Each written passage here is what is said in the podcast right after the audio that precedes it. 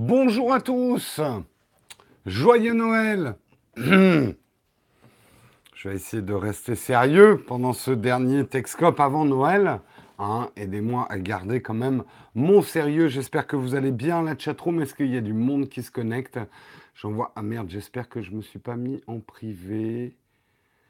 Est-ce que la chatroom est bien publique? Je vois pas grand monde pour l'instant, si ça arrive. 5 sur 5, vous me recevez bien, nickel.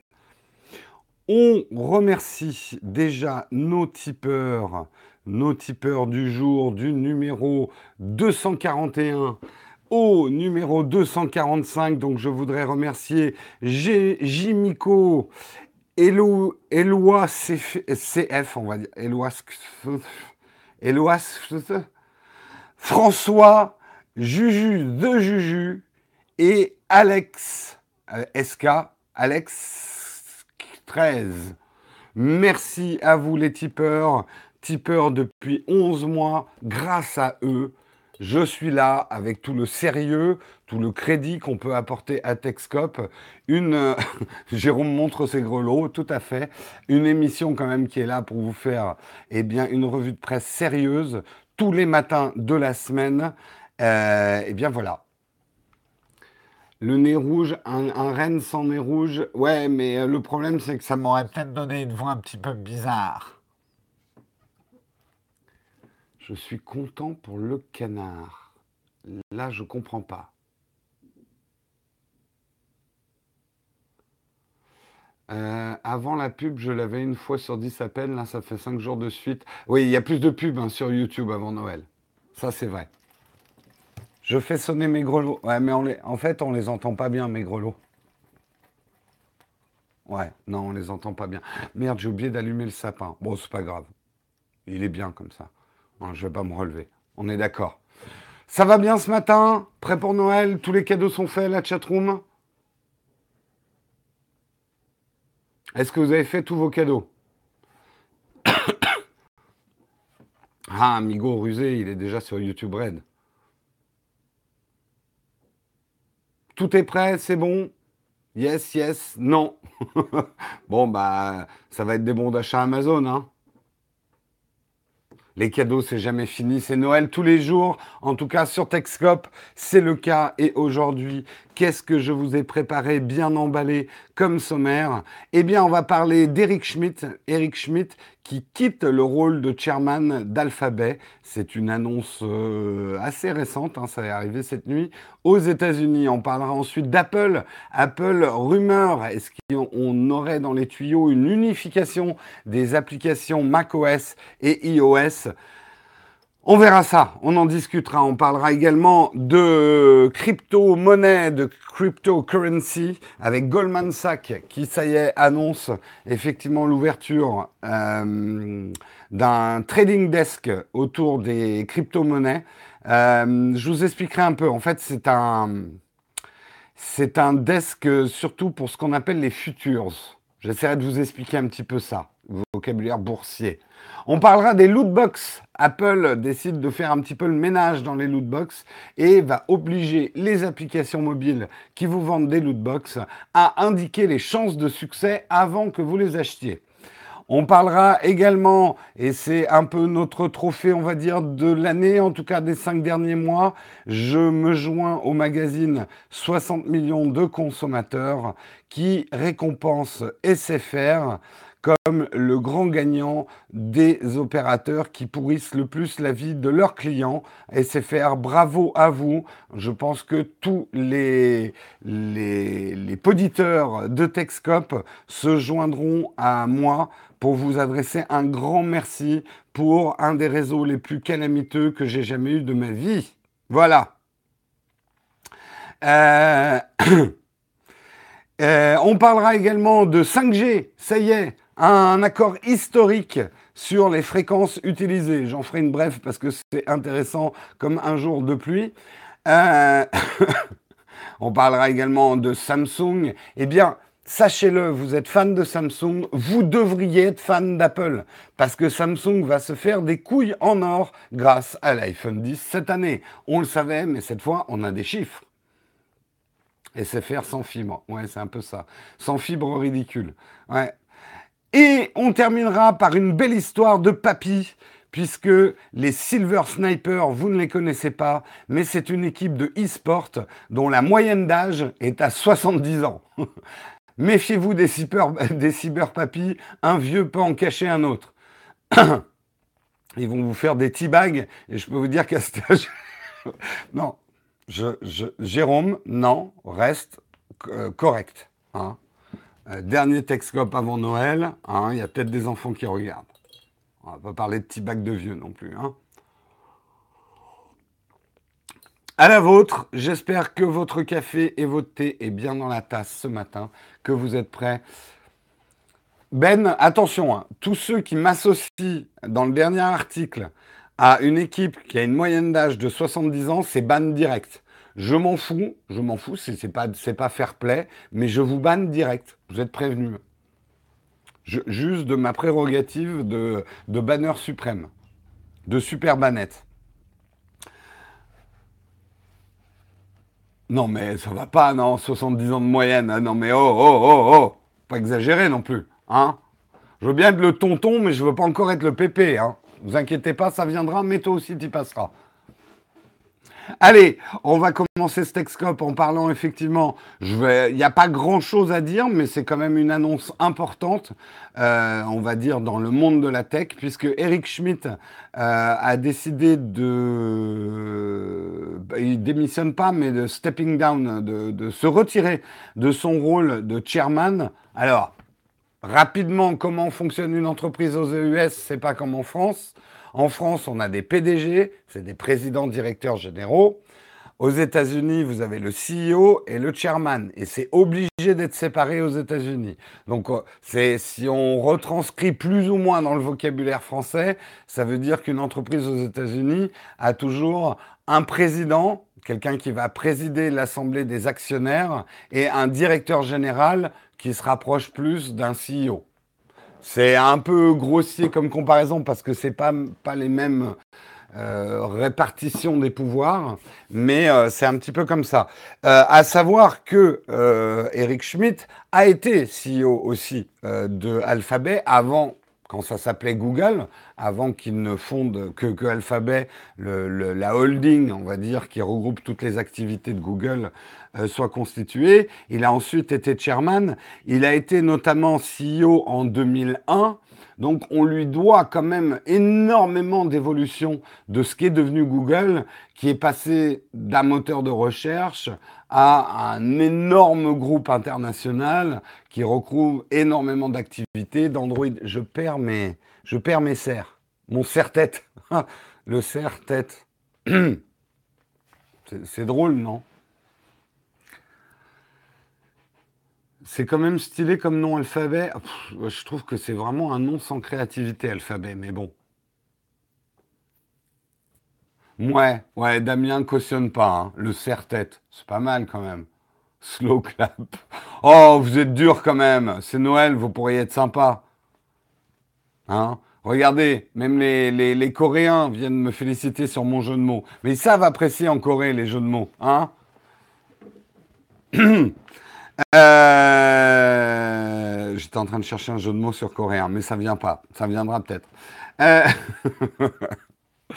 Euh, qu'est-ce que je voulais dire? Donc là, oui, effectivement, Eric Schmidt annonce que euh, il veut se retirer. Ce qu'il dit exactement, c'est que euh, ces derniers temps, en tant que chairman, il passait de plus en plus de son temps sur des histoires de technologie et de science et de philanthropie hein, aussi. Il a fait quand même pas mal d'actions philanthropiques en tant que chairman de Google et il veut justement se consacrer plus à ces domaines-là.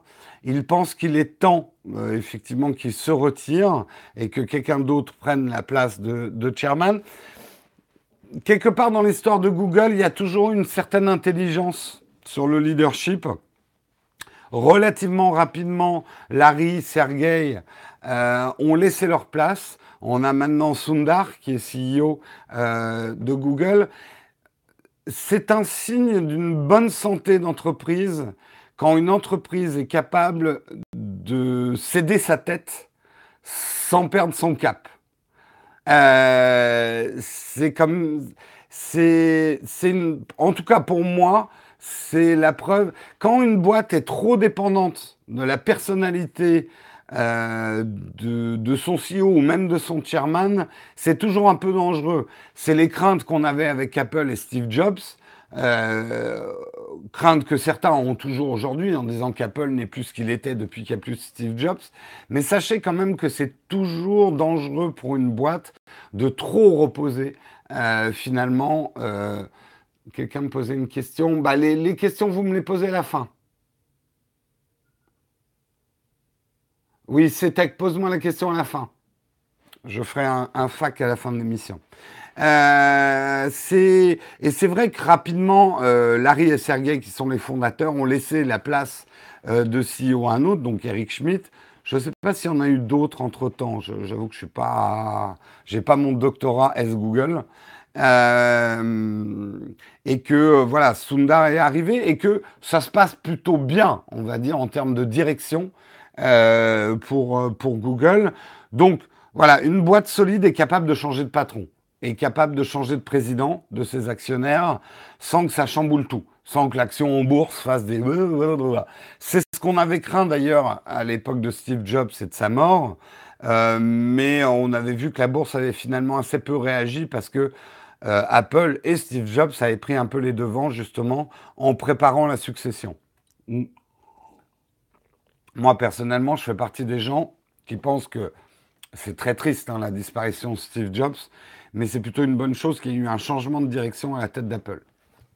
Parce que Tim Cook a permis de que Apple prenne une autre dimension que Steve Jobs n'aurait peut-être pas pu suivre. Mais c'est un autre débat. Là, on parlait d'Eric Schmidt. J'ai pas grand-chose d'autre à vous dire, mais c'est quand même une news assez importante. Eric Schmidt est quand même une personnalité euh, dans le monde de la tech. Euh, et on connaît notamment, puisque je parlais d'Apple, euh, puisqu'il a fait partie du board d'Apple, euh, jusqu'à ce que Steve Jobs s'aperçoive qu'ils étaient en train de préparer et de renforcer Android, d'où la fameuse sortie sur la guerre thermonucléaire et le départ d'Eric Schmidt du board d'Apple. Peut-être que les plus jeunes d'entre vous n'étaient pas au courant de ça, mais ouais, Eric Schmidt a, alors, quand on est au board, on ne bosse pas vraiment pour l'entreprise, mais on est là en tant qu'action, enfin, dans, le comité des actionnaires, quoi. Je ne vais pas vous faire un cours sur le fonctionnement des entreprises américaines, mais c'est une dynamique différente, effectivement, des entreprises françaises. Voilà pour le premier article, je l'ai terminé un peu plus tôt. Eh bien tant mieux, ça va nous permettre de parler de notre sponsor le plus tôt possible. Putain, le sac où ils m'ont envoyé des gourmandises, euh, il commence à ressembler plus à rien. Elle est où ma fiche? Ah, ma fiche Elle est là, c'est le bordel sur mon bureau. C'est gourmand, c'est gourmand.fr. Vous qui aimez bien manger des bonnes choses, c'est une marque qu'on vous conseille c'est euh, la femme d'un de nos tipeurs qui euh, dirige ce site. Ces gourmands, ils existent depuis pas mal de temps, euh, créés en 2010. Euh, leur raison d'être, c'est de sélectionner les meilleurs produits gourmands. Donc, vous y trouverez vraiment des produits de très très grande qualité, avec d'ailleurs des super beaux packaging. Vous voyez le packaging du nougat, je vous le montre. Les chocolats Bona, hein, je vous montre aussi. C'est des jolis, euh, des jolis packaging qui sentent bon la France, la tradition. Ça, c'était super bon. Il en reste quelques-uns. Je, vais vous en offrir. Là, si vous tendez la main, vous pourrez attraper les, euh, ah, dernières amandes croquantes. Allez-y, servez-vous. Hop, c'est bon. Vous les avez. Euh... Comment créer une frustration dans la chatroom en deux secondes? Ah, putain, je je perds mon serre-tête. Ah, merde. je suis aux abois. Je perds mon serre-tête. Euh, faut que j'arrête. Vraiment, faut que j'arrête. Les pâtes de fruits. Non, non, je ne vais pas faire d'excès. Hier, j'ai mangé un peu trop sucré, donc, euh, mais je vous les montre. Magnifique pâte de fruits, il n'en reste plus beaucoup. En tout cas, on vous conseille, hein, parce que vous avez encore le temps, parce que maintenant il y a aussi le, délai du nouvel an. Hein, un nouvel an, vous aurez besoin de friandises aussi, de passer chez ces gourmands. Si vous utilisez le code promotionnel TechCG, donc T-E-C-H-C-G, tout en cap. Ce code est valable jusqu'au 15 janvier 2018 et vous bénéficierez de 5% de remise sur l'ensemble de votre commande hors frais de port. Voilà.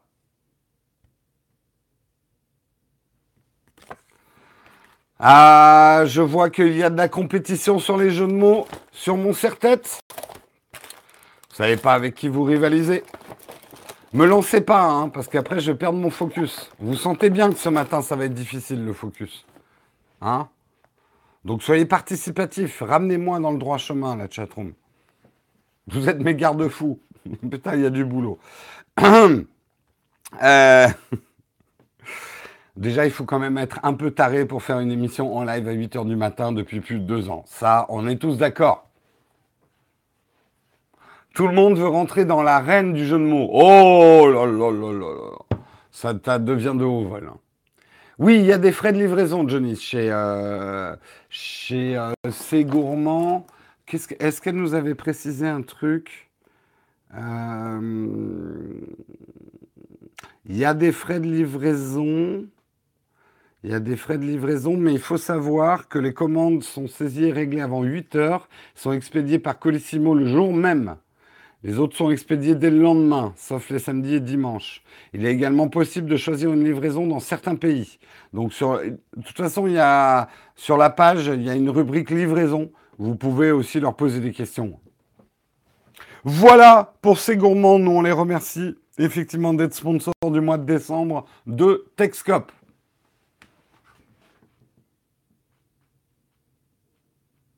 Le lendemain du repas de Noël au travail, la cuite laisse tomber, tu me tiens éveillé. Eh ben Max, hein un petit peu, euh, un petit peu de whisky dans le café, ça. Non, je ne devrais pas donner des conseils comme ça. Mais on va dire, il faut combattre le mal par le mal, comme on dit. 7 euros de frais de livraison, nous dit euh, Boubou, GG Boubou.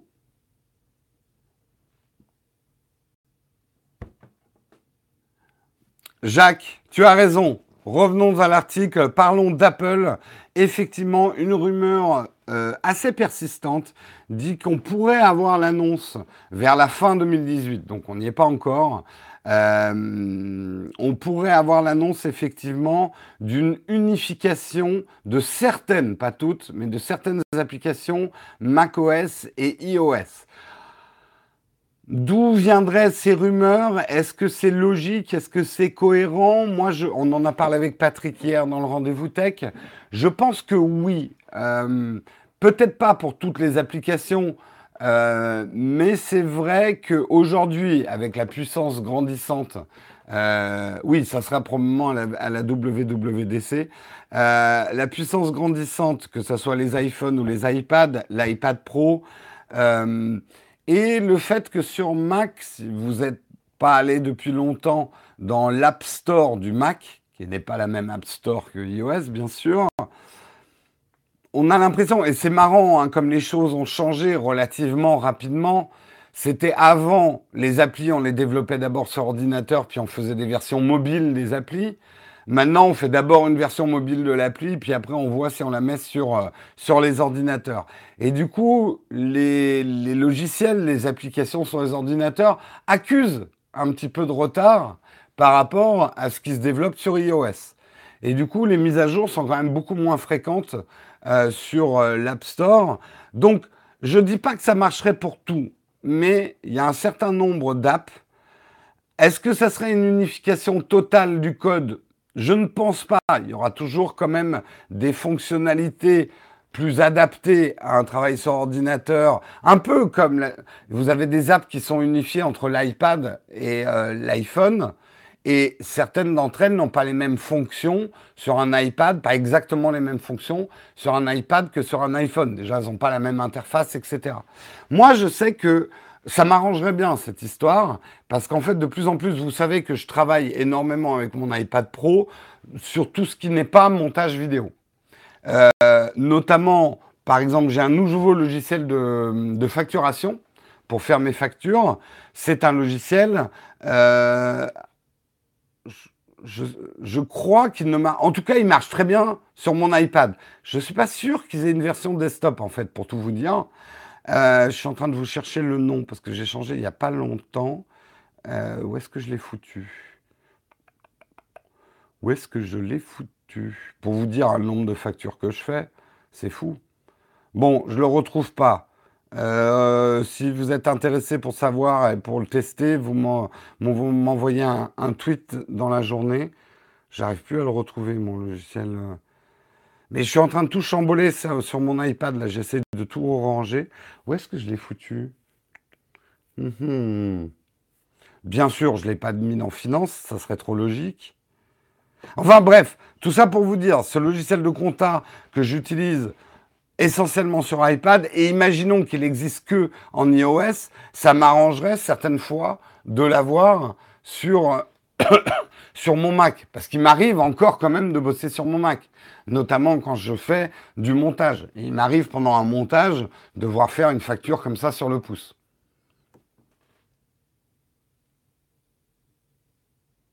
Oui, ça serait assez facile, comme le, dit euh, Jacques, de, ça tuerait pas forcément l'App Store euh, euh, Mac qui existe actuellement. Ça pourrait être en parallèle une nouvelle espèce d'app en fait qui serait complètement universelle, qui fonctionnerait aussi bien sur ton iPad, ton iPhone que sur ton Mac. Alors, Certains vont dire ah donc Apple il vient à faire comme Microsoft à ce que euh, alors qu'ils disaient le contraire qu'on faisait pas des frigos avec des toasters ou vice versa ils y viennent. Oui mais encore une fois à mon avis c'est comme l'iPad Pro. l'iPad Pro intègre petit à petit des fonctionnalités d'un ordinateur d'un Mac mais façon iPad. C'est pas un l'iPad Pro n'est pas l'écran d'un MacBook Air. S'ils avaient fait vraiment la même chose que Microsoft, ce qu'aurait fait Apple, c'est de sortir un MacBook Air dont l'écran se déclipse et devient un iPad et qui ait les mêmes logiciels et le même OS en fait. C'est pas ce que fait Apple, pas exactement. Et moi, à l'usage, j'avoue que ça me convient. Ça conviendra pas à tout le monde, je l'ai dit dans moult tests de l'iPad, euh, mais moi, ça me convient plutôt bien. Et ça me semble assez logique. Vous, dans la chatroom, ça vous semble une, hypothèse logique euh, qu'il y ait une unification des applis macOS et iOS?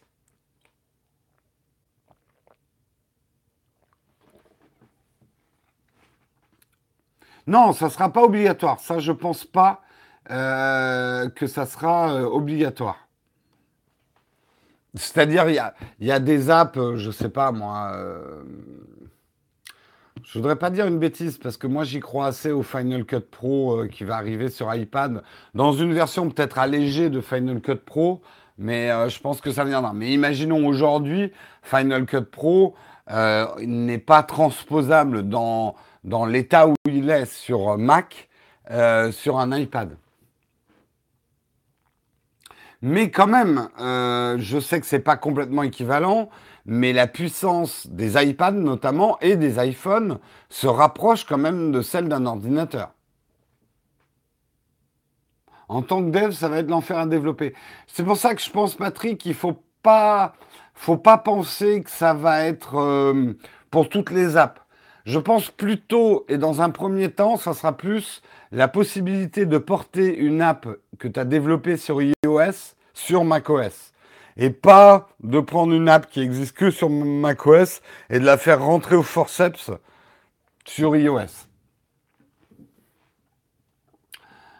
Je suis assez d'accord, Ben. On ne pourra pas tout uniformiser. Comme je l'ai dit souvent dans mes tests, il y a des fonctions, il y a des usages informatiques qui, qui resteront dédiés aux ordinateurs. Euh, mais il y a une catégorie d'usages informatiques qui peuvent très bien multi, euh, multi-device sans problème. Sans problème, sans problème. C'est un peu, euh, je fais un parallèle audacieux. les consoles n'ont pas encore et à mon avis ne tueront jamais le PC de gamer. Pourquoi? Parce qu'il y a un certain type de jeu. Euh, moi, je me vois pas jouer, même s'il y a un clavier et une souris à distance, je me vois pas jouer par exemple à Total War sur une console, sur une télé à distance. Euh, il y aura toujours, pour moi, des jeux qui fonctionneront mieux sur un PC que sur une console. Ben, c'est un petit peu la même chose. Il y aura toujours des usages qui seront mieux sur un ordinateur que sur une tablette. Je suis d'accord qu'il ne faut pas voir l'uniformisation comme un nivellement de on va tous utiliser la même machine et les mêmes programmes.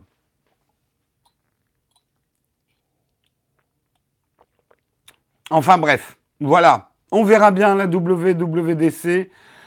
Peut-être 2018, peut-être 2019. Est-ce que c'est dans les tuyaux? Qui vivra verra.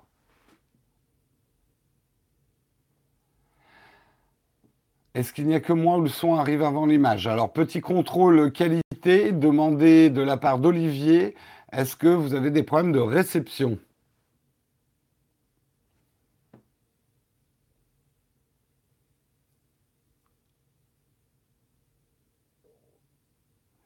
Ceci dit, quand je vois Jérôme parler d'Apple en tête d'élan à Noël, ça donne de la crédibilité.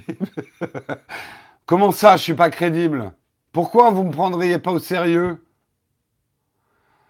Bon, écoutez, le maximum de gens ont une réception 5 sur 5. Donc, euh, écrivez à votre opérateur pour qu'il renforce son accord de peering avec YouTube. Il n'y a plus que ça à faire. C'est soit un problème de votre opérateur, soit ça peut émaner aussi hein, de YouTube, ce genre de problème. Moi, j'ai constaté, par exemple, avec ma, et on en parlera tout à l'heure, les connards de chez SFR, je le dis, désolé, avec la connexion des connards de chez SFR, numéricable, eh bien, euh, quand je regarde une vidéo YouTube, le son se décale petit à petit par rapport à l'image. C'est super. Euh, et je sais que ça arrive à certains d'entre vous parce que plein de gens me mettent des commentaires. Ah, ton son, il est décalé avec l'image. Non, c'est pas moi.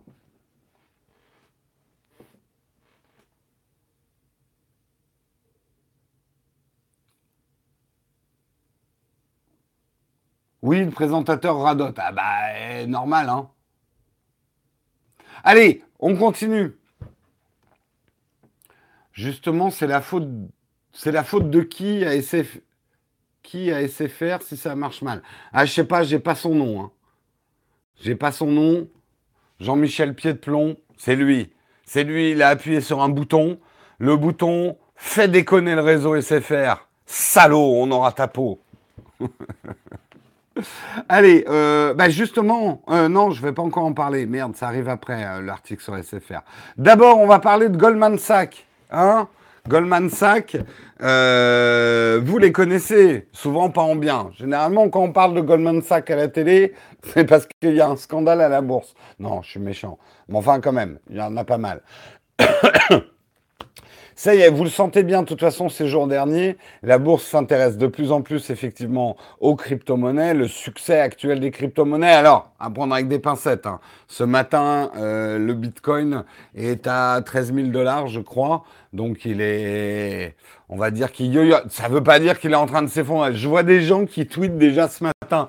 Ça y est, ça y est, c'est la bulle qui éclate. Le Bitcoin est à 13 000 dollars. Aïe, aïe, aïe, aïe, aïe, aïe. Putain, mais les gens, c'est comme ça que vous créez des cracks boursiers. Calmez-vous, quoi. Si vous n'avez pas les couilles pour encaisser euh, une baisse entre 16 000 et 13 000 dollars, fallait pas participer, les gars. Hein. Maintenant, euh, vous, allez comprendre ce que c'est aussi. Donc, euh, Ouais, je pense que c'est pas encore assez bas pour acheter. Donc je sais pas si Hard Disk a du nez, mais bon après c'est toujours bien d'acheter à la baisse. Globalement, c'est ce qu'il faut faire. Ah il, est, ah, il est à 11 000 dollars cette heure. Ah ouais, là ça peut commencer à... Ça veut pas dire forcément un gros gros trou d'air, mais on peut commencer à parler d'un trou d'air, ouais, là quand même. Ah, il les avait prises avant que ça crache. Ah, mais c'est un tocard, hein, hard disk.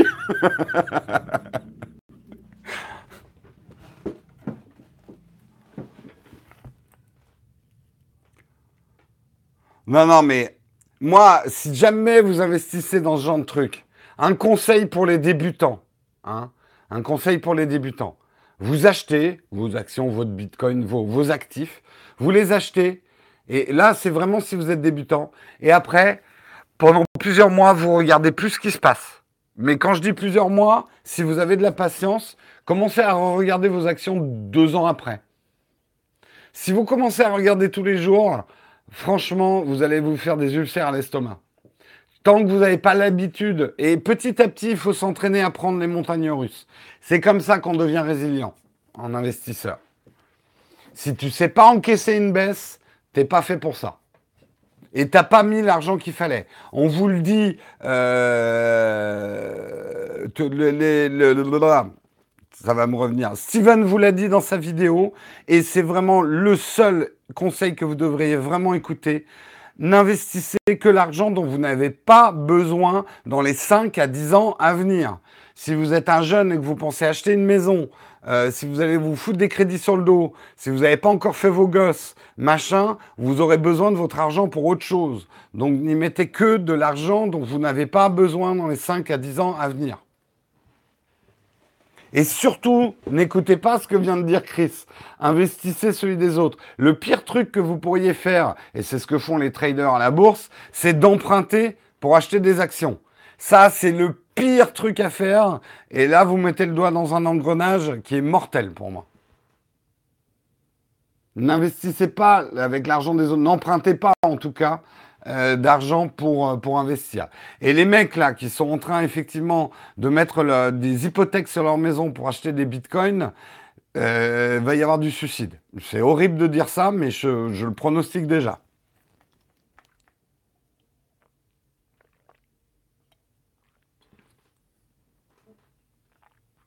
Bien sûr que je parle pour les gens qui ne savent pas trader. Bien sûr. Mais euh, je, n'ai pas assez de connaissances pour parler aux autres. Hein. Moi, je suis un, je suis un, boursicoteur du dimanche, moi, avec des, petites règles magiques à la con. Bref, j'en reviens à l'article parce que je l'ai toujours pas commencé. Euh, Goldman Sachs. Alors, soyons précis. Ce que va, ce que Goldman Sachs va lancer, c'est un, un, desk euh, sur les futurs du Bitcoin. Alors, je vais pas vous expliquer. Les, futurs, c'est ce qu'on appelle les comptes à terme en France. Je vais pas vous expliquer parce que moi-même, j'ai du mal à l'expliquer ce que c'est que les futurs. Mais vous avez déjà entendu qu'à la bourse, des gens parient sur les hausses, mais sur les baisses aussi. Et euh, Goldman Sachs, oui, je dis Goldman Sachs, oui, bah, Goldman Sachs, ok. Euh, ce qu'il faut savoir, c'est que avec les contrats à terme, vous pouvez gagner de l'argent quand un actif gagne, mais aussi quand un actif perd. Parce qu'en fait, euh, une future, un contrat à terme, vous pariez sur un prix. Ce qui est très intéressant. Vide ton, c'est pas mal. Euh, euh, ce qui est intéressant et ce que va faire Goldman Sachs par rapport au Bitcoin et aux autres crypto-monnaies, c'est que, en gros, les gens qui misent pourront autant miser sur la hausse que sur la baisse. Et ça a une tendance mécanique euh, quand on fait rentrer les contrats à terme sur un marché, de, notamment des matières premières comme le blé ou d'autres choses. Euh, à le stabiliser d'une certaine façon. Je ne peux pas vous expliquer ça de manière super limpide. On va dire que c'est des grands mécanismes. Ça, on va dire que c'est l'aspect vertueux des contrats à terme. Donc, vous pourrez. Ce qui, est intéressant, c'est que avec ce desk, vous achèterez pas des, des crypto-monnaies directement, mais vous prendrez des contrats à terme sur des prix de crypto-monnaie, comme sur n'importe quelle euh, matière première ou, matière dans le monde. Euh, on peut prendre des contrats à terme sur le, prix du café, euh, sur, ce, sur ce genre de choses. J'espère pas dire trop de grosses bourdes, mais en tout cas, moi, c'est comme ça que je comprends hein, les contrats à terme. Mais ce qui est d'intéressant, mais je comprends que ça soit difficile à comprendre pour le grand public, mais c'est que euh, c'est pour ça que vous voyez certaines personnes qui sont très contentes quand les prix dégringolent. C'est parce qu'on peut miser aussi sur des prix euh, qui baissent. Et on peut miser aussi sur une chute des, des crypto-monnaies. Il y en a, du coup, qui vont pouvoir miser sur l'échec, on va dire, des crypto-monnaies. Ah ouais, le Bitcoin euh, en dessous des 10 000 euros à l'instant. Ouais, on est peut-être dans un trou d'air là quand même. Hein.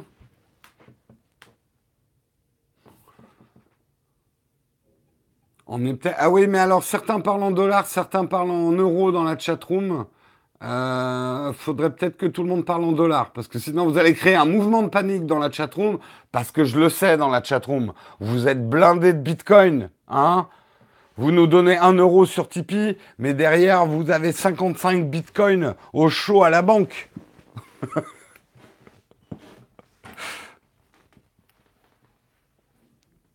non, vaudrait mieux donner, il vaut mieux donner en dollars. De manière générale, euh, ça fait petit bras de donner les prix en euros.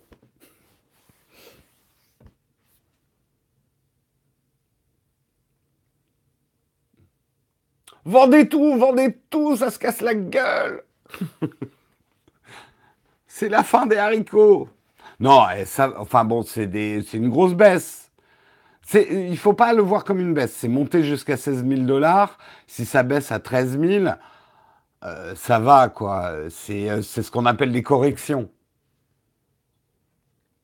Tellement de bitcoin que je peux acheter le 15e arrondissement. On va acheter des futurs sur le 15e arrondissement, sur la baisse du 15e arrondissement. Bref, c'est intéressant, mais aspect négatif des choses, c'est que vous n'êtes pas sans savoir que les mecs de la bourse, c'est pas des enfants de cœur et qu'on peut pas dire non plus que c'est le royaume de l'honnêteté et de la transparence. Et le marché des futurs, notamment, euh, est un marché, alors là aussi, je ne vais pas vous expliquer, mais globalement, vous comprenez bien qu'en misant sur des prix potentiels de choses, il est extrêmement tentant avec l'autre main de jouer sur ce même prix pour être win-win, gagnant-gagnant. Je mise sur la baisse de tel ou tel actif et en même temps, je fais tout pour le faire baisser derrière. C'est des choses qui se sont déjà produites à la bourse.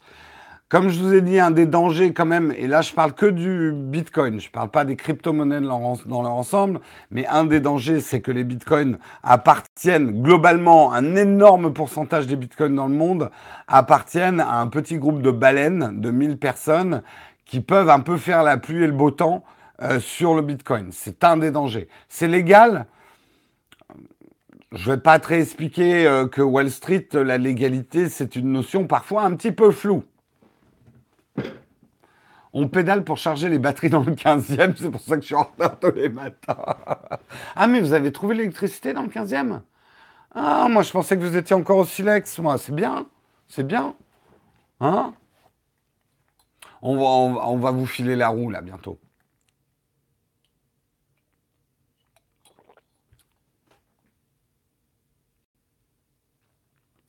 Bon, j'ai honte, mais nous, devrions arrêter le bashing enfantin contre le 15e arrondissement. Soyons adultes en cette fin d'année. Tu as tout à fait raison. Le 15e bashing, euh, c'est pas bien. Ça peut être assimilé à une forme de racisme. On va arrêter. Hein. On va s'en prendre au 14e arrondissement maintenant. Parce que le 14e arrondissement, quand même, on peut le dire, vous êtes quand même pas le 15e, quoi. Vous êtes un peu en dessous, même numériquement. Non, le, 18e, euh, laisse tomber, c'est au-dessus de tout. Euh.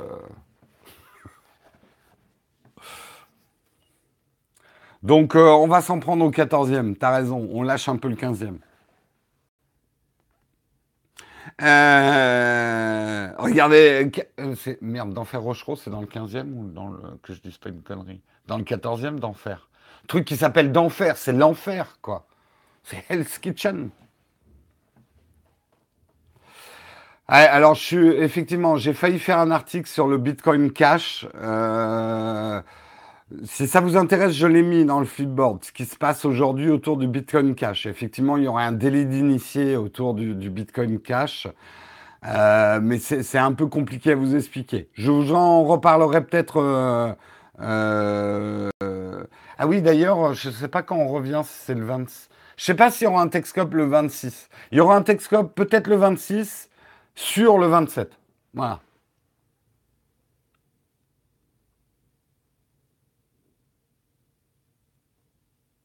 T'as même pas ton jeu de mots complet. Non, mais de toute façon, euh, c'est n'importe quoi ce matin.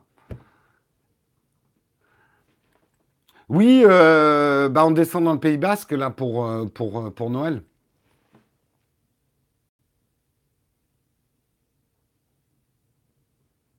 Le 26, c'est férié, bah on sera pas là alors. C'est férié le 26 Il n'y a pas que le 25 qui est férié? Putain, le mec qui. on sent l'auto-entrepreneur, tu sais, qui. Les jours fériés, Le 26, c'est férié, vous êtes sûr? C'est pas férié le 26, c'est le 25. Hein. Ah ouais, c'est le fameux truc des Alsaciens, ouais. Moselle et Luxembourg euh, et tout ça. Vous, le 26, c'est férié en Alsace. Ouais, mais en, Alsace. Eh, l'Alsace, c'est un peu le 15e arrondissement de la France quand même. bon, j'arrête. Euh, parlons de lootbox. Hein, les lootbox chez Apple. Euh, Apple va obliger les applis qui vous vendent des lootbox euh, à euh, indiquer vos chances de succès avant l'achat. Les lootbox, pour ceux qui ne savent pas, c'est quand vous jouez à, à certains jeux comme par exemple Hearthstone, vous pouvez acheter des paquets de cartes ou dans d'autres jeux, ça va être des box avec euh, des armures. Euh, généralement, dans les jeux, c'est pas tellement des capacités, mais c'est plutôt euh, des voilà des armures spécifiques qui vont être jolies ou, drôles ou machin qu'on a dans, dans une box et on fait évoluer son personnage. C'est généralement des récompenses qu'on peut avoir en accumulant un certain nombre de choses en temps de jeu, mais qu'on peut aussi se payer, si on veut accélérer un peu le processus, à côté, ce qu'on appelle des loot box. Jusqu'ici, il commençait à y avoir des inquiétudes que je pense assez légitimes, et c'est vrai que celui qui a mis le pavé dans la mare, c'est le dernier jeu, euh, le dernier jeu Star Wars, où justement quand les loot box commencent à conditionner vraiment la jouabilité du jeu ou l'accès à des choses que les joueurs veulent vraiment dans le jeu et que tout ça, on est obligé de passer par un système où il faut que je paye des loot box avec une chance au tirage d'avoir ce que je veux dedans. Parce qu'en fait, c'est un peu comme des pochettes surprises. Les loot box, on ne sait jamais ce qu'il va y avoir dedans. Ça fait partie de l'excitation. Mais certains commençaient à dire, du coup, ça commence à s'assimiler, à une loterie, à un jeu de hasard. Pourquoi ils font ça? Parce que c'est le meilleur business model du monde, euh, Pod.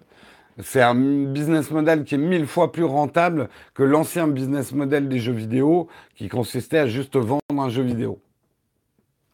Là, on te donne généralement des jeux vidéo, ils sont gratos ou pas hein, pour certains. D'ailleurs, il y en a qui mangent à tous les râteliers. On te donne un jeu vidéo, vas-y, deviens addict. Maintenant, tu veux évoluer, tu veux avoir la culotte rose euh, dans le jeu pour terminer ton personnage, il va falloir que tu raques et que tu payes des loot box. C'est un peu le principe.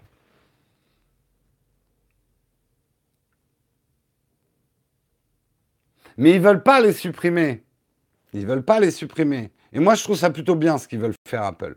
Au contraire, ils veulent pas les supprimer. C'est le business model d'énormément de jeux vidéo actuellement. Ils vont pas supprimer ça.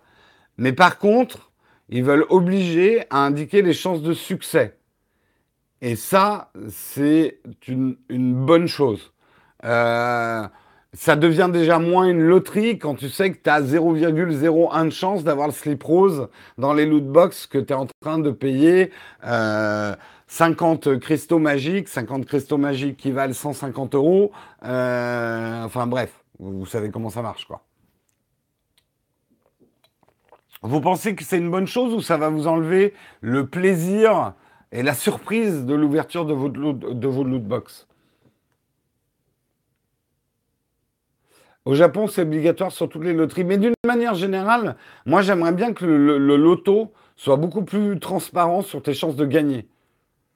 Parce que franchement, vous, enfin, je ne vais pas vous refaire la leçon de morale, mais vous avez plus de chances de gagner au loto que d'un truc où vous avez très peu de chance.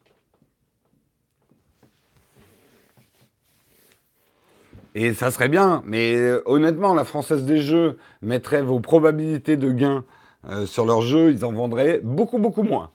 Ça, c'est clair.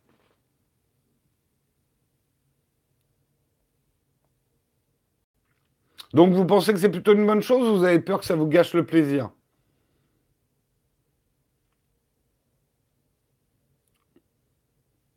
N'empêche, il y a un millionnaire par mois au moins. Oui, mais c'est cette vieille croyance qui est une réalité.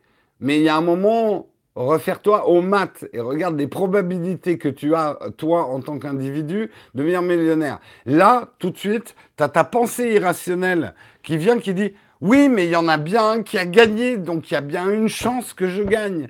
Et là, je te remets dans les probabilités. Si ta chance de gagner, d'être le gagnant, elle est de 0,0, ça devient de la magie, ça devient une croyance complètement... Euh, ça n'a plus de sens.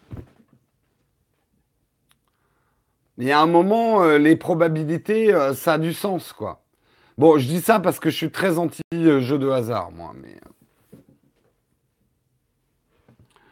Ah ben ça, je dois admirer en tant que publicitaire, une des meilleures accroches de tous les temps, c'était 100% des gagnants ont tenté leur chance parce que ça appuyait exactement sur cette croyance magique qu'ont les gens que puisqu'il y a des gens qui gagnent, moi aussi je peux gagner, qui est une pensée hautement irrationnelle.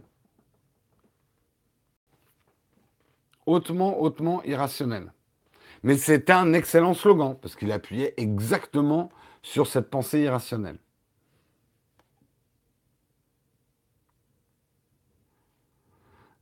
si, si euh, la Française des Jeux disait la vérité, ça serait 100% des participants financent à la fois l'impôt indirect que sont tous les systèmes de jeux nationaux et également les rares probabilités d'avoir un gagnant qui est financé par tous les autres perdants. Mais c'est sûr que ça sonne beaucoup moins bien. ah ben c'est un impôt. Et moi, j'avoue que je suis mort de rire quand je vois les Français se plaindre de leur impôt tout en remplissant leur grille de loto, quoi. Ah, ah décidément, on paye trop d'impôts dans ce pays. Bon, alors, je joue ma grille. Connard Désolé. Hein. Vous le faites peut-être, donc désolé. Mais je trouve que là, il y a un manque de cohérence complet, quoi. Euh, El Cador, a priori, ça bug que pour toi. Euh, on a fait un test qualité tout à l'heure et tout le monde entend 5 sur 5. Donc euh, il faut peut-être que tu redémarres ton appli ou ta box ou tout ça.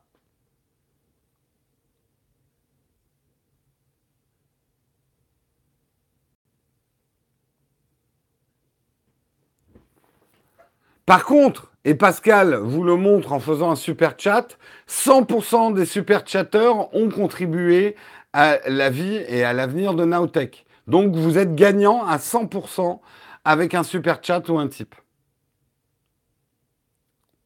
Non, mais je juge pas. Désolé, j'ai eu des mots durs, mais euh, je juge pas et c'est bien d'avoir des croyances.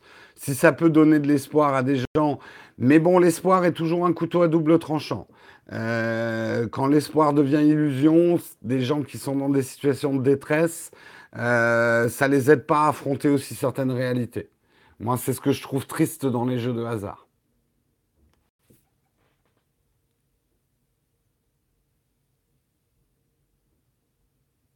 Et je trouve que ça serait pas mal, ça serait pas mal que euh, on affiche les probabilités de gain sur les jeux de hasard.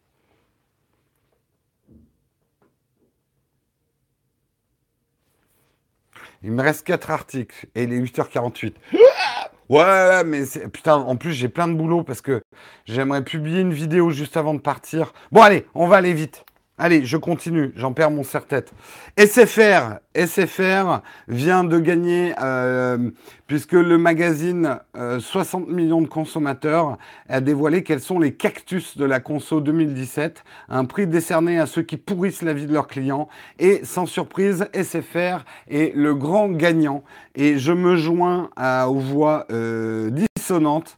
SFR m'a pourri ces six derniers mois, vous a pourri aussi les six derniers mois, avec une connexion qu'on osera euh, qualifier de calamiteuse. Je n'ai pas l'habitude d'enfoncer le clou et de m'en prendre aux marques, mais si je m'en prends à eux aujourd'hui, euh, c'est aussi parce qu'ils se foutent carrément de ma gueule.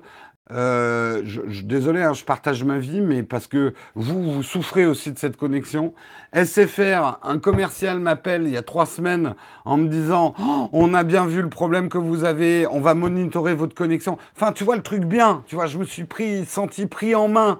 Le mec qui dit euh, là, je vais monitorer votre connexion et tout ça. Il me rappelle le lendemain, il dit oui, on a vu qu'il y avait des problèmes et tout. Bon, j'ai une bonne nouvelle, on va pouvoir vous switcher euh, sur le sur euh, notre forfait euh, à 5G, euh, à, 1G, 1 giga, machin et tout, alors que moi j'étais en train d'entreprendre les démarches pour partir. Hein.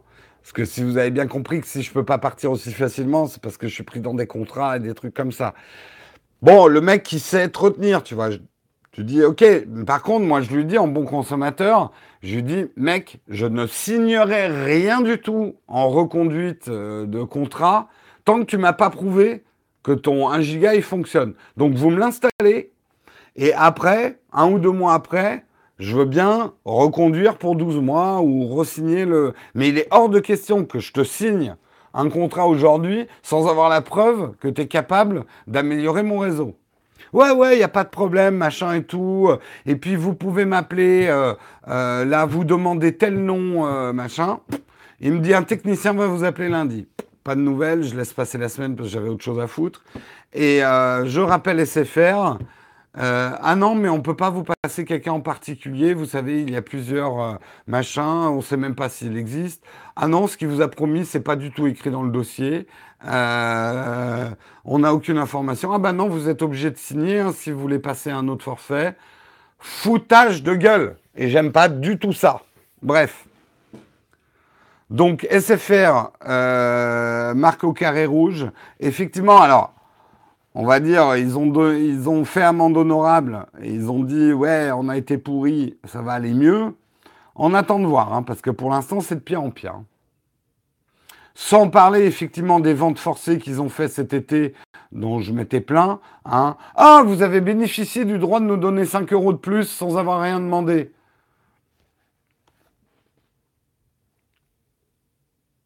Bref, carton rouge pour SFR. Et euh, quelque part, ils l'ont bien mérité. Après, je sais que pour certains d'entre vous, SFR, ça marche très bien. J'ai envie de dire, c'est un peu comme le loto. Il y a toujours des gagnants. Mais là, pour le coup, il y a pas mal de perdants. Hein.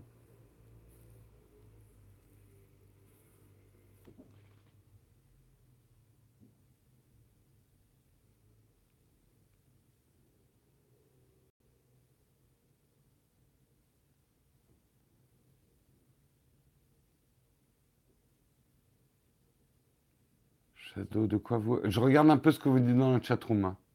Ouais, bah, je vois que beaucoup d'entre vous ont souffert aussi de SFR. Hein. Et d'ailleurs, bah, c'est pas un hasard, hein. l'action continue à chuter en bourse, euh, ça va mal. On verra si le changement de direction de SFR euh, va permettre de reprendre les choses en main. Mais honnêtement, tu vois, c'est là où je m'en veux d'avoir été aussi con. Quand le mec a appelé, j'ai fait, putain, c'est bien là, chez SFR, ils ont compris, tu vois, moi, je suis toujours prêt à donner une nouvelle chance à un produit. Euh, si les mecs se ressaisissent, là, j'avais un mec bien euh, euh, rassurant et tout, mais putain, il m'a juste enflé, quoi.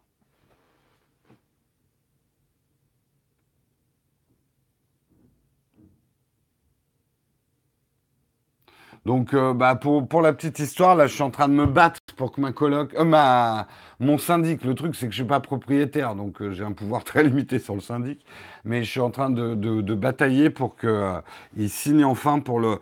Putain, on a la fibre orange qui passe juste devant et l'immeuble, c'est le seul de la rue, on n'est toujours pas raccordé, quoi. Mais honnêtement, parce que je suis pas un con, moi chez Numéricable, j'étais très content. Mais depuis que Numéricable, parce que c'est Numéricable hein, qui a racheté SFR, ne l'oublions pas, en gros, depuis qu'il y a une fusion euh, euh Numéricable SFR, mais, mais la, connexion, c'est une calamité, quoi. Il y a des moments, je repasse en octet, quoi. C'est horrible. Mais il paye pas le syndic, je crois, en plus. Je ne vais même pas te parler de mon débit parce que le problème, c'est pas le débit. Il y a des moments, ça va. Mais j'ai jamais vu des montagnes russes pareilles, quoi. Je suis capable de passer d'un super bon débit à un truc en octet. J'ai jamais vu une connexion aussi instable. Et vous l'avez vu dans les Texcopes, parfois le matin, je suis coupé, quoi.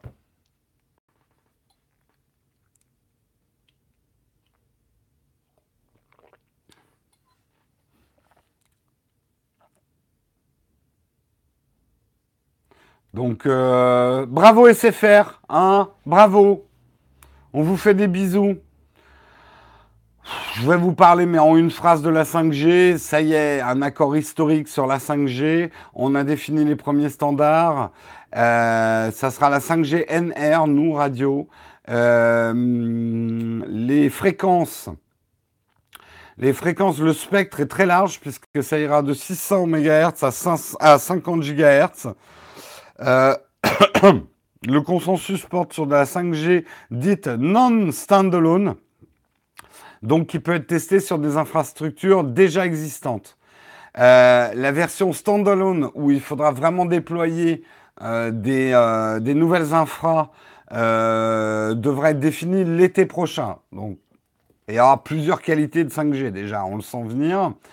Qualcomm a déjà présenté un premier design de référence pour un smartphone 5G. En début d'année, Orange et Bouygues Telecom avaient respectivement atteint des débits de 15 à 25 gigabits seconde. Pas mal hein, quand même, hein, s'ils arrivent à ça. Euh, et il y a quelques jours, Samsung parvenait à atteindre un débit de 1,7 gigabits seconde, mais dans un train lancé à 100 km/h, donc avec du roaming. Euh, Selon certains opérateurs, le déploiement de la 5G débutera en 2019, mais dans les faits, vous le savez, puisque la 4G n'est même pas de partout, euh, avant que vous puissiez bénéficier de la 5G, ça serait déjà bien qu'ils mettent de la 3G même de partout.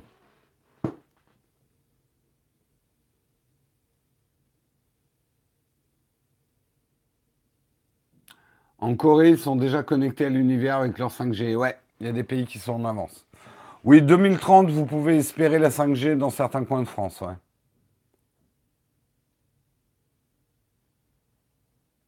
Et une bonne connexion. Ouais, rétablissez d'abord. Moi, je demande deux choses. Hein. Je demande au moins de la 3G dans le métro. Vous voyez, je ne suis pas exigeant. De la 3G au moins dans le métro. Hein. Euh, et une bonne connexion chez moi.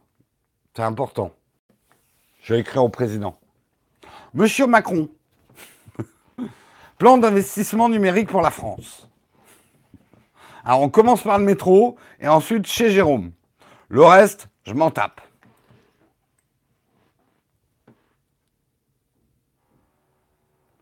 On a eu la 10G dans le métro à Paris. Ouais, c'était vraiment cool. Je sais, les autres villes de France, là, vous avez de la 4G dans le métro et tout, je suis deg.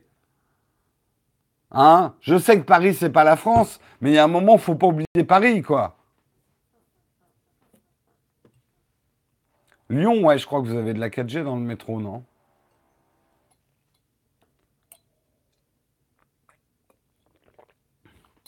À Lyon, même pas de réseau.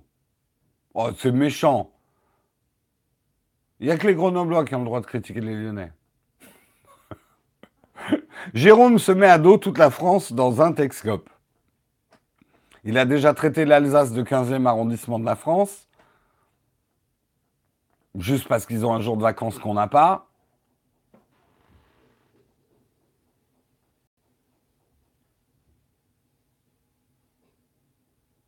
Pas encore à Lyon. Ah, ça fait plaisir. Vous êtes dans la même merde que nous. L'Alsace, c'est la vraie France, monsieur. Ça n'a pas toujours été le cas. Hein. Je veux pas foutre la merde, mais. Voir où on peut critiquer Lyon. Alors, eh, vous êtes proche de Lyon quand même. Hein. On se rapproche. Hein.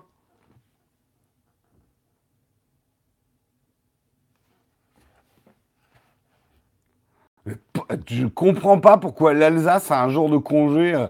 C'est quoi cette dérogation? C'est. Euh, c'est, d'où ça vient? C'est des dédommagements ou qu'est-ce qui s'est passé pour que l'Alsace?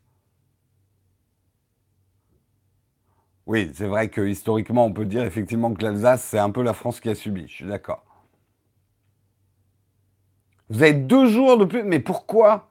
J'aimerais bien qu'on m'explique. Concordat de 1802. Putain, il y a un moment, les concordats, hein, il va falloir les oublier. Hein.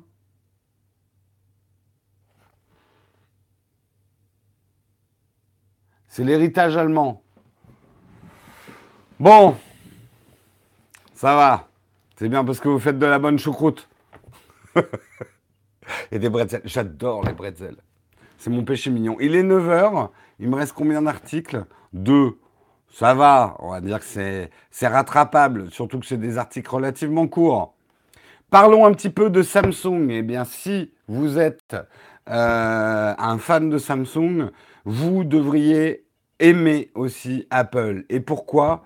Parce que Samsung risque, selon les calculs, on sait qu'ils allaient gagner de l'argent avec l'iPhone 10 puisqu'ils font les écrans pour l'iPhone 10. Eh bien là, les calculs, c'est 22 milliards de dollars, madame. 22 milliards de dollars qui vont gagner Samsung hein, en faisant des écrans qu'ils n'ont même pas conçus, parce que c'est quand même les ingénieurs d'Apple qui ont conçu l'écran de l'iPhone 10, mais qu'ils ont fabriqué pour Apple. 22 milliards, c'est pas mal. Hein 22 milliards, c'est la vente d'une bonne série de smartphones quand même. C'est le concordat. le mec qui mélange dans un chaton. C'est le concordat entre Samsung et Apple. Ouais, vous avez raison. Hein et c'est à cause de Samsung qu'il n'y a aucun réseau dans le métro à Lyon. 22 milliards, mais en nouveau franc ou en ancien franc Bon, en tout cas, on sent que ça fait chier Apple, cette histoire quand même, de lâcher autant de thunes à Samsung. Donc, euh, on le sait, hein, ils sont en train de chercher d'autres euh, et à diversifier euh, leurs partenaires pour fabriquer des écrans des futurs iPhones. On parle beaucoup de LG Display. ça ne veut pas dire qu'ils abandonneront complètement Samsung, mais qu'ils feront probablement produire par plusieurs fabricants pour pouvoir avoir un peu un, un leverage de négociation. C'est toujours très dangereux quand tu as un seul fournisseur sur un produit aussi vital. Quoi.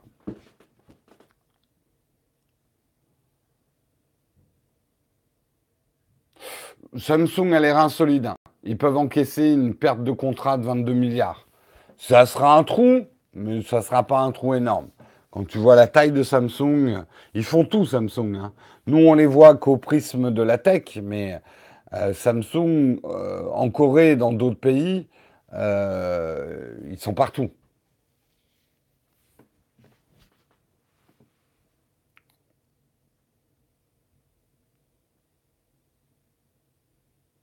Pour rentabiliser, ils vont nous mettre leur écran en franche sur le S9.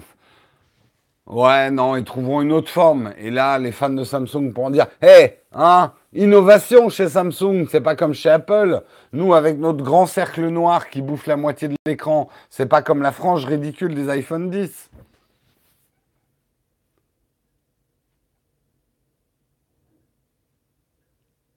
La branche électronique est pas si solide que ça, c'est pas faux non plus. Elle va quand même bien mieux cette année. Hein. Ils ont bien vendu hein, leur Galaxy S8. Hein. C'est pas trop mal vendu. Est-ce que je reçois la 5G avec mes antennes de Rennes Bah ouais, je reçois tous les réseaux grâce à ça. C'est le nouveau wearable. Là, c'est mes batteries. Ça, c'est les antennes de réception. Et euh, dès que j'ai un appel, je passe en mode appel, comme ça, et ça marche nickel. Discret, classe, élégant, comme moi. Du coup, je me frappe avec. Ça, c'est la mode, monsieur. On va tous porter ça bientôt. C'est la 6G 6 grelot, pas mal. Allez, dernier article pour féliciter les performances d'une équipe de e-sport, équipe de e-sport que vous ne connaissez peut-être pas. Il s'appelle les Silver Snipers. La moyenne d'âge de cette équipe est de 70 ans. Donc, il y a des joueurs. Attends, alors j'avais la tranche d'âge, c'était assez fou quand même. Euh, il y a des joueurs âgés entre 81 ans et 62 ans. Euh, donc, c'est cinq retraités, effectivement, euh, en Suède. Euh, qui ont participé à un tournoi de e-sport organisé à la DreamHack de Suède. Euh, ils ont un sponsor déjà, c'est Lenovo, un sponsor assez prestigieux. Ils sont coachés par Tommy Potti, euh, Inge, Inge Marson, qui est un ex-pro sur Counter-Strike. Il n'avait jamais joué à Counter-Strike. Euh, Counter-Strike. Counter-Strike avant, donc ils ont une formation accélérée. Il y a des anecdotes croustillantes avec cette dame qui notait les raccourcis clavier sur un post-it euh, sur son écran, les raccourcis clavier euh, de, pour jouer à Counter-Strike. Euh, leur entraîneur a dit qu'il était vraiment étonné, ils étaient vraiment passionnés, ils s'y sont vraiment bien mis. leurs noms sont à crever de rire, leurs pseudos sont à crever de rire. Vous avez Knitting Knight, ça veut dire le, le, chevalier de la, du tricot. Euh, Berabang, alors là, je sais pas, mais celle que j'adore, c'est Teen Slayer. Slayer, c'est très bon, quoi. Je me faire un t-shirt, moi, Teen Slayer. Euh, ils ont donc participé au tournoi. Bon, ils n'ont rien gagné du tout. Hein, ils ont perdu tous leurs matchs, effectivement. Bon, ils n'avaient jamais joué en même temps. Mais par contre, ils ont gagné le cœur du public, puisque c'est des, euh, des torrents de félicitations qu'ils ont eus. Euh, on a eu euh, des interviews euh, des, des, candidats et des candidats et des candidates, dont une dame qui fait partie des Silver Snipers qui disait Il y a des jours où je suis frustrée, où je suis anxieuse, mais dès que je joue, ça m'apaise. Donc, euh, elle a trouvé ce qu'il y avait de bon dans le jeu vidéo et de se défouler un bon coup sur Counter-Strike. Effectivement, il n'y a pas d'âge pour jouer.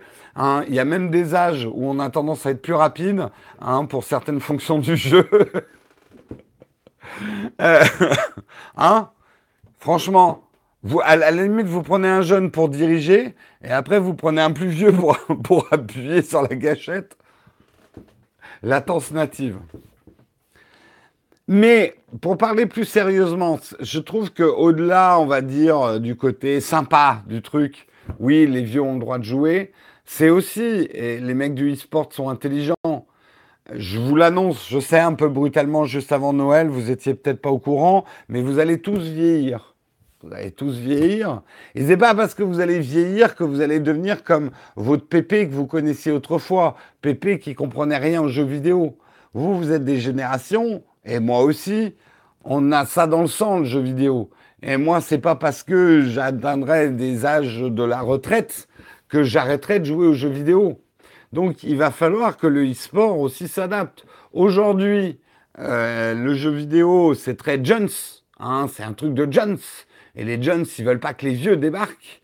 Ouais, mais les Jones, vous êtes des futurs vieux. Et vous n'allez pas arrêter de jouer pour autant. Donc, il va falloir préparer des catégories en 2040, on sera immortel. Ce serait une catastrophe qu'on trouve l'immortalité.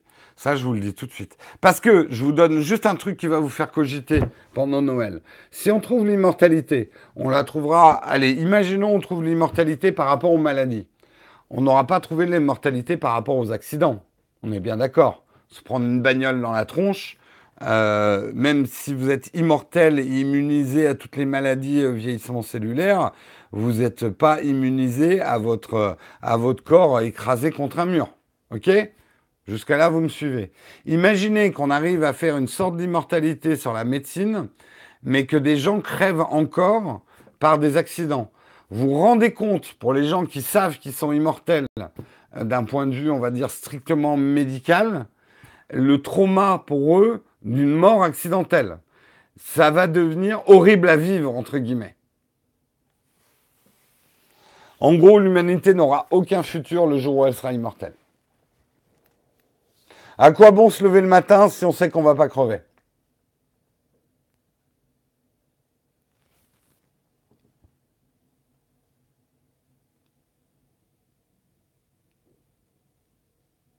Je suis paladin venu de la planète Zeist.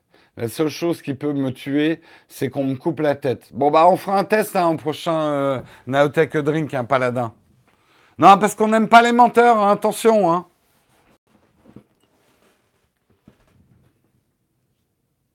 Nous serons immortels, pas immortels. Nous serons mortadelles. Les cons seront immortels.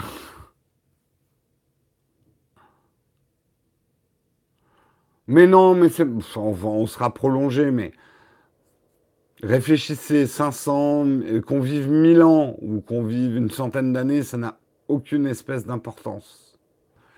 Parce que vous trouverez toujours que c'est trop court. Mais c'est parce que vous trouvez que c'est trop court que c'est bien. Ça vous évite de, de... Enfin, ça vous remue. On sera tous morts tués par des robots. Ok. Sauf dans le 15e, bien évidemment. Et en Alsace. En Alsace, ils ont signé un pacte avec le diable pour avoir deux jours de congé en plus. Ah bah non, oui, si on est immortel, on arrête là. On fait plus de bébés. Ça sera la génération immortelle. Faudra, en gros, euh, vos, vos meilleurs amis, ça sera amis pour toute l'éternité. Plus de et quand vous, vous vous marierez, quand on dira pour l'éternité, ce sera vraiment pour l'éternité.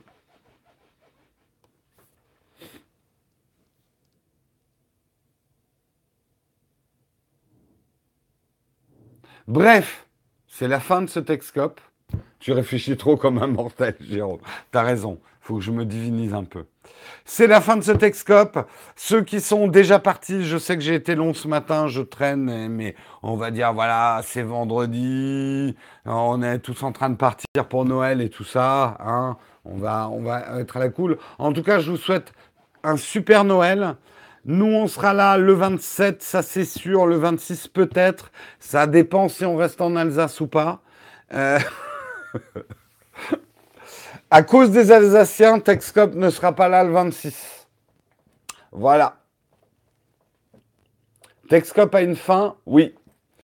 Oui, et d'ailleurs, euh, oui. Non, mais pas d'ailleurs. Pour l'instant, on n'arrête pas Texcop. Mais bien évidemment, un jour, on arrêtera Texcop. On le remplacera par autre chose. C'est le cycle de l'éternel recommencement.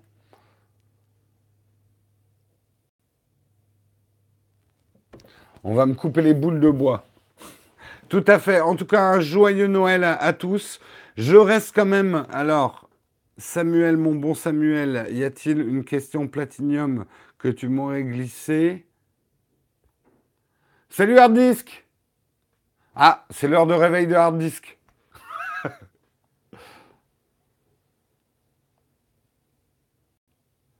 Pâte de fruits forever. Ah oui, il y a un petit choc visuel, hein, Pascal. Hein. Ce matin, euh, j'ai décidé de. Voilà, de. Bah, on n'arrêtait pas de me dire que l'émission euh, Texcom n'était pas assez crédible pour une revue de presse. Donc j'ai décidé de faire des petits changements de style pour renforcer ma crédibilité, en fait. Ça me paraissait important.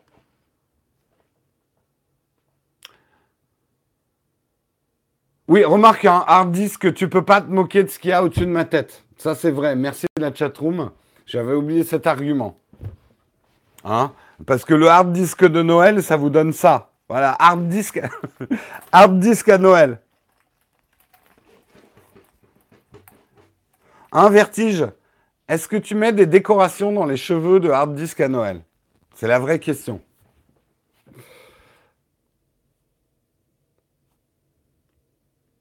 C'est SFR qui a. je vais mettre un, gros logo SFR ici avec un jeu de fléchettes, je pense.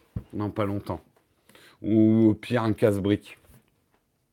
Je l'ai déjà fait, oui. On veut des photos. On veut des photos, Vertige. Euh, tu ne parleras pas de l'article que j'ai posté au sujet de Twitter dans le Slack. Yves, j'avoue que j'ai pas eu le temps de regarder euh, le Slack hier. Je regarde rapidement. Je suis désolé, j'ai pas le temps de faire tout en ce moment. Euh, suggestion news. Qu'est-ce que tu as mis? Ah, euh, sur TikTok? Non, je l'ai lu. Je l'ai lu. Ça me paraît pas encore assez gros comme news. Elle est, tu sais, moi, quand je prépare le Texcope, je regarde effectivement les suggestions d'articles que vous me mettez, mais surtout ce que je regarde, c'est les articles qui trendent, euh, dont pas mal de gens parlent. Et euh, l'article sur TikTok, il est vraiment pas remonté euh, dans, les, dans les flux. Donc très peu de monde en parlait en fait. Je suis une revue de presse, donc je suis quand même obligé de prendre en compte alors pas toujours, il m'arrive de prendre des articles dont peu de monde parle, mais quand même, je prends, il y a toujours quand même le paramètre de est-ce que c'est en train de remonter dans les flux des infos? Le pire, c'est qu'on s'habitue, une heure d'émission et j'ai oublié que tu as des boules sur la tête.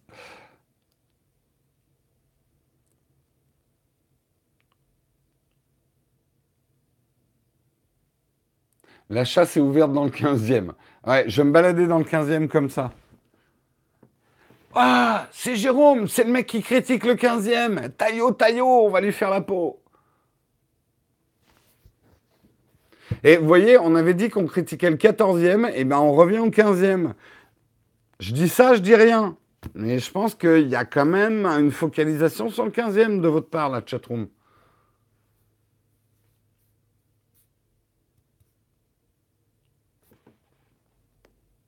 Ah bah oui, je me suis confondu avec mon mur derrière. Je fais une opération camouflage. Le cerf qui ne voulait pas être un cerf. C'est un insert. Euh, bah surtout que dans le 15e, il y a la station Rennes. Hein?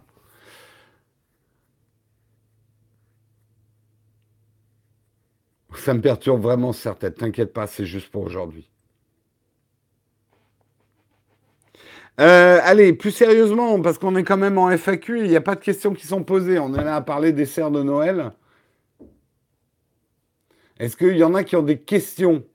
Je reste jusqu'à 9h30. J'ai décidé, mais à 9h30, je vous quitte vraiment. Je viens de préco le Honor View 10 sur Amazon. Cool, merci Fabien d'avoir utilisé le lien d'affiliation.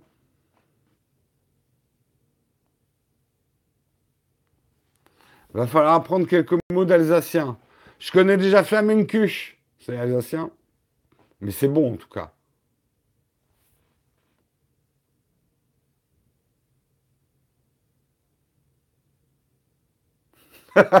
Libéré, délivré, GG, la reine des neiges. Au secours. T'attends quel cadeau tech? Je vais pas avoir de cadeau tech cette année. Je je crois pas. Je non, je n'ai pas de cadeau tech cette année. Après, euh, bah vous le savez, ma prio, c'est de pouvoir me racheter un Mac avant que le mien me pète à la gueule. Donc, euh, j'ai surtout demandé de l'aide financière à Noël. Moi, j'ai juste une question. Possèdes-tu du Bitcoin? Non, Hardis. Si tu étais un fidèle de l'émission, j'ai plusieurs fois répondu à cette question. Non, et j'en voudrais pas. J'en veux pas. Moi, je suis un vieux et je suis. Par contre, j'ai des actions en bourse. Et c'est ce que je disais. Autant j'ai l'humilité de reconnaître que je ne peux absolument pas juger du Bitcoin parce que j'ai des raisonnements de vieux qui connaît que la bourse et que le Bitcoin n'est pas quelque chose qu'on peut mesurer avec ses connaissances boursières parce que ça sort de ces catégories-là. Mais après, moi, je suis obligé de me fier à mon instinct et depuis pas mal de temps, mon instinct, il est au rouge. Je ne toucherai pas au Bitcoin. Par contre, par contre, s'il se casse la gueule, oui, j'y toucherai. Moi, j'achète que des trucs qui se cassent la gueule. Et c'est comme ça que j'ai eu. J'ai pas eu que des, réussites à la bourse. Mais la plupart de mes réussites à la bourse euh, font que euh, je euh, viennent du fait que j'ai acheté quand tout le monde voulait vendre euh, j'ai acheté quand tout le monde voulait s'en débarrasser.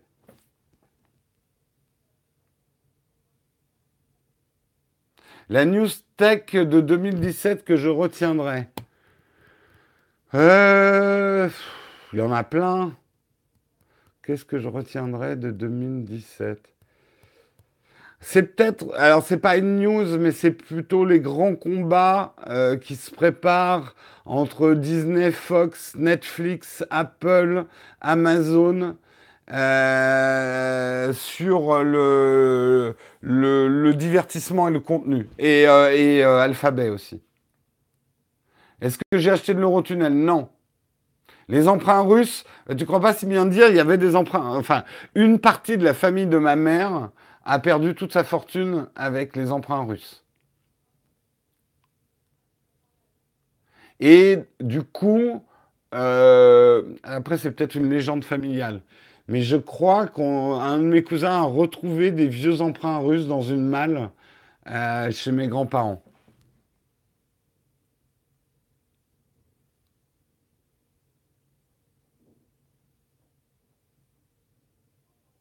Les emprunts russes, le bitcoin de l'époque.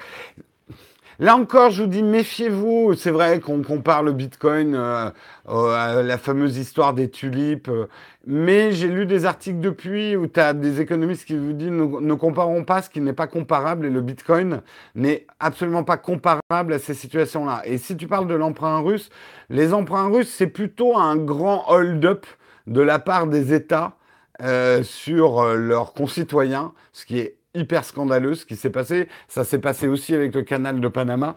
Euh, c'est plus l'État français qui a dit aux Français achetez, achetez là, de, l'emprunt russe et, du canal du Panama, nous on les garantit derrière. Puis quand le truc s'est vautré, euh, ah, euh, bah, vous avez été con hein, quand même d'acheter, hein, parce que nous on n'y est pour rien je schématise là, un historien me pourrirait à la gueule, mais globalement ça a été un peu ça. Pour l'achat du Panasonic G7, vaut-il mieux prendre le kit ou bien le boîtier plus un objectif? Céjo, ça dépend ce que tu veux faire, photo, vidéo, quel type de photo, quel type de vidéo. Si tu as une idée très précise, très spécifique de faire, de ce que tu veux faire, il va te falloir un objectif très spécifique. Si tu sais pas encore quel est ton style et ce que tu veux faire, prends un objectif de kit. Quelle était la news la plus importante de l'année? Ben, Pour moi, c'est ça. Ce n'est pas une news, mais c'est le fait qu'il y a un, grand combat autour du contenu qui se prépare. Quel Mavic Pro pour l'image? Si tu veux les meilleures images, c'est pas le Mavic qu'il faut prendre. Hein. Je suis désolé. Euh, je, regardais mon test du Phantom 4 comparé au Mavic. Le Mavic fait des belles images, mais c'est des images de smartphone. Si votre priorité, c'est vraiment l'image en drone, euh, il va falloir prendre un Phantom. Un fantôme 4.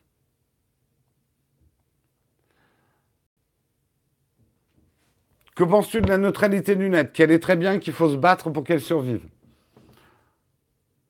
Le fantôme 4 en 2018, c'est des emmerdes. Rien ne garantit que le Mavic ne sera pas des emmerdes non plus. Je le dis comme ça en passant. Hein. Tu sais qu'il n'y a pas encore très longtemps, et le Mavic a failli passer dans la, catégorie euh, euh, des, euh, des, drones qui n'étaient pas, enfin, lourds. Donc, on va voir comment ça va évoluer. Mais encore une fois, au-delà des problèmes de est-ce qu'il va falloir passer une licence pour piloter un Phantom 4 et ce genre de choses, si ta priorité c'est de l'image, euh, la caméra du Phantom 4 Advance et Pro n'a rien à voir avec la caméra du Mavic.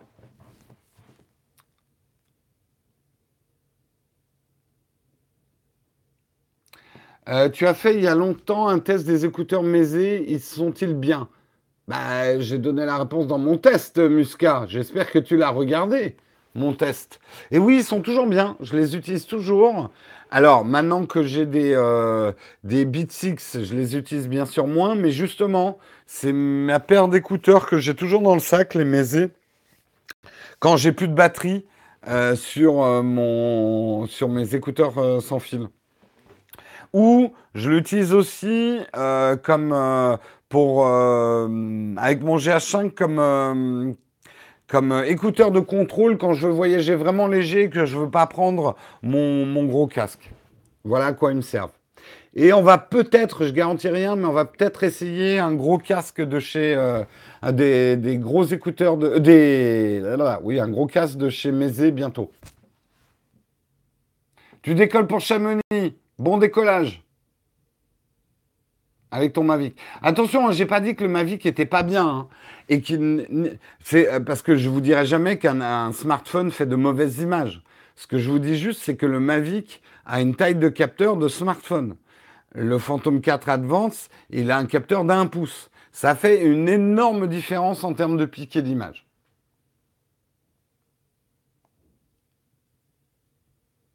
Je ne sais pas si ça sera. En tout cas, ça sera probablement le 99, euh. Je sais pas. Moi, j'aime bien le Néo. Je le trouve assez sobre. Euh, on verra. On verra. Est-ce que je pourrais faire une mini vidéo sur les applications utiles sur l'Apple TV Non. Parce qu'honnêtement, j'utilise très peu mon Apple TV. Je suis absolument pas spécialiste du sujet. Je n'ai pas installé d'app, je crois, depuis six mois dessus. J'ai les apps qui me servent. Euh, j'ai mon YouTube. En fait, euh, j'allume l'Apple TV, c'est pour regarder Netflix ou YouTube où vous affichez l'heure. C'est un peu tout ce que je fais dessus. Est-ce que j'ai déjà fait une vidéo sur l'Apple Time Capsule? Non. Puis, visuellement, ce serait pas super intéressant. Donc, je pense pas en faire. À moins que Apple. Le truc, c'est qu'ils n'ont pas sorti de Time Capsule depuis un certain bout de temps, quand même, Apple. Plex, oui, j'ai fait une vidéo sur Plex. Il y a longtemps, mais j'ai fait une vidéo sur Plex. Une idée pour brancher clé USB ou... Oui, mais j'ai fait une vidéo, euh, euh JM DAL, une vidéo sur deux clés USB euh, Lightning que tu peux brancher sur tes iPhones ou sur tes iPads. Oui, Divacor, il faudrait que... Le truc, c'est que je suis pas bon en son. Euh, et j'ai pas le temps de me, pour l'instant, de me former vraiment à faire des bons tests. Donc, mais pourquoi pas? Oui, je contacterai Divacor. Si j'ai le temps. Euh, je veux quoi comme Mac? Écoute, en termes de puissance, j'aimerais bien avoir le nouvel iMac, mais il est complètement hors de portée pour moi en termes de finances. Euh, je vais probablement prendre un MacBook Pro Refurb un qui date de l'année dernière ou un truc comme ça. Parce que j'aurais trop les boules d'acheter un iMac, un, MacBook Pro euh, d'aujourd'hui, sachant que le nouveau MacBook Pro va probablement être annoncé dans pas longtemps. Mais je pense pas que mon ordinateur va tenir jusque-là.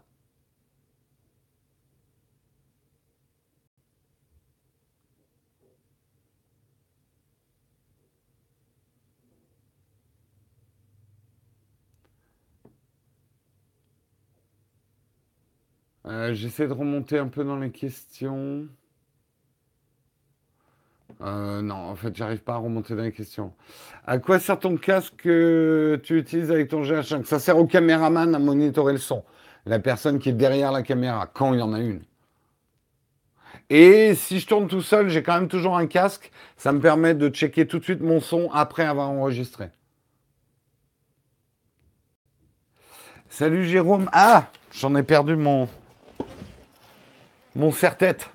Euh, pour la chaîne YouTube, je filme avec mon iPhone 7 Plus GoPro pour progresser. Penses-tu qu'une nouvelle caméra? Non, non, non, non, non, non, Serge, Serge. Tu feras pas progresser ton image par une caméra. D'abord le son, ensuite la lumière, ensuite le décor et en quatrième position la caméra, techniquement. Faire évoluer ton image, c'est le pire choix possible que de se dire c'est changer de caméra qui fera évoluer ton image d'abord ton son, ensuite ta lumière. Et là, je suis en train de décrire une vidéo où je vais vous montrer qu'il vaut mieux investir entre 500 et 1500 euros dans de la lumière et continuer à tourner avec un smartphone que d'acheter une caméra à 1500 euros. Qu'on a une bien plus belle image avec un smartphone et 1500 ou 500 euros de lumière qu'avec une caméra à 500 ou à 1500.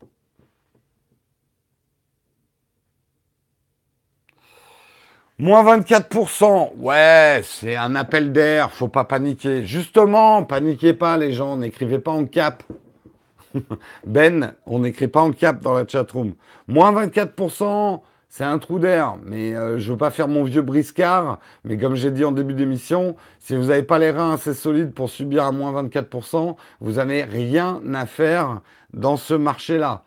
Vous allez vous casser les. Vous allez vous mettre la rate au courbouillon. Vous allez vous tuer la santé, quoi. Tu sais que 1500 euros en lumière, c'est un très bas prix pour de la bonne lumière professionnelle. Un conseil de kit lumière pour l'interview en extérieur hors euh, studio.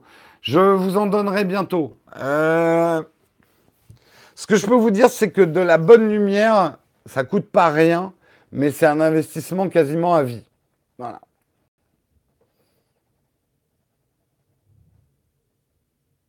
Mais filmer une vidéo en 720p avec un téléphone, c'est pas terrible. Faux sub une, vidéo à 720p bien éclairée sera toujours meilleure qu'une image en 4K avec un éclairage de merde. Ça, il va falloir vous le rentrer dans le crâne. Hein. Pourquoi est-il interdit d'écrire en cap dans la chatroom? Parce que quelqu'un qui écrit en majuscule dans une chatroom, et tu feras l'expérience chez toi, on as l'impression qu'il te gueule dessus, quoi. Et, la, la netiquette, comme on disait autrefois, fait que dans une chatroom, on ne parle pas en majuscule. C'est très mal poli.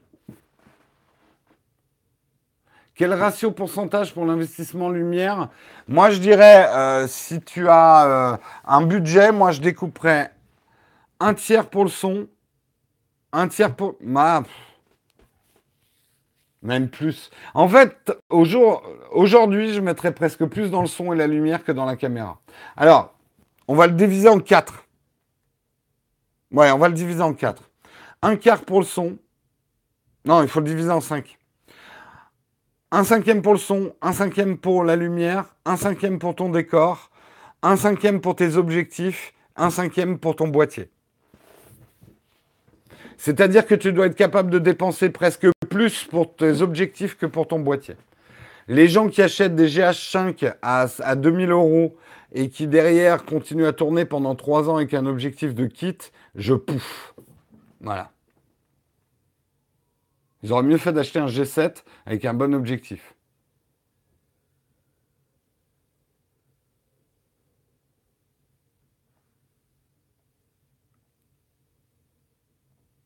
Il est 9h30, je vous quitte.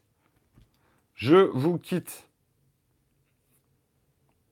Je vous quitte, je vous quitte. N'oubliez pas que si vous voulez me poser des questions directement pour vos achats, euh, notamment en photo et en vidéo, il y a maintenant une double procédure si vous voulez être à peu près sûr que je vous réponde à un moment ou à un autre. On va dire une triple procédure. Soit vous revenez dans un Texcope pour les facs et si vous avez de la chance que je vous vois, je réponds à votre question. Si vous voulez être certain que je vous réponde, il faut m'écrire sur Tipeee. Sur Tipeee, il y a un système de messagerie, mais par contre, il faut être tipeur. Je sais, certains vont me dire mais tu nous obliges à donner un type. Non, je ne fais pas ça pour l'argent. Je fais ça plutôt parce que je me dis quelqu'un qui est capable de mettre un euro pour que je lui réponde, sa question va être motivée. Il va pas me poser une question juste parce qu'il a la flemme de faire sa recherche lui-même sur Google. Donc si vous voulez vraiment me poser une question et avoir une réponse un peu longue et que je prenne le temps d'étudier votre situation, c'est sur la messagerie Tipeee et je j'essaierai de tenir cet engagement de vous répondre dans une à deux semaines sur Tipeee. Et sinon, vous pouvez aussi poser votre question dans les posts qu'on met sur la chaîne YouTube, euh, les facs, et espérer que des gens vont voter pour votre question pour que je puisse y répondre dans nos émissions Vide ton fac.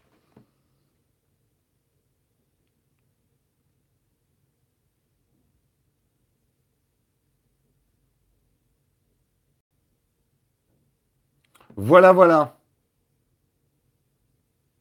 Donc, euh, vous avez les procédures pour me poser des questions directement et je vous souhaite de très bonnes fêtes de Noël. Soyez raisonnables quand même, mais pas trop non plus. Hein. C'est un conseil à la con, mais qui vaut toujours la peine d'être donné. On se retrouve le 27, c'est sûr. Le 26, peut-être. Mais en fait, ça m'étonnerait. Mais le 27, on se retrouve, c'est sûr. Je vous souhaite d'excellentes fêtes en famille, dans la joie, la bonne humeur, l'amour du prochain, Jésus et tout ça. Hein, il est né le divin enfant, blablabla, les serres de Noël, les petites boules. Ciao tout le monde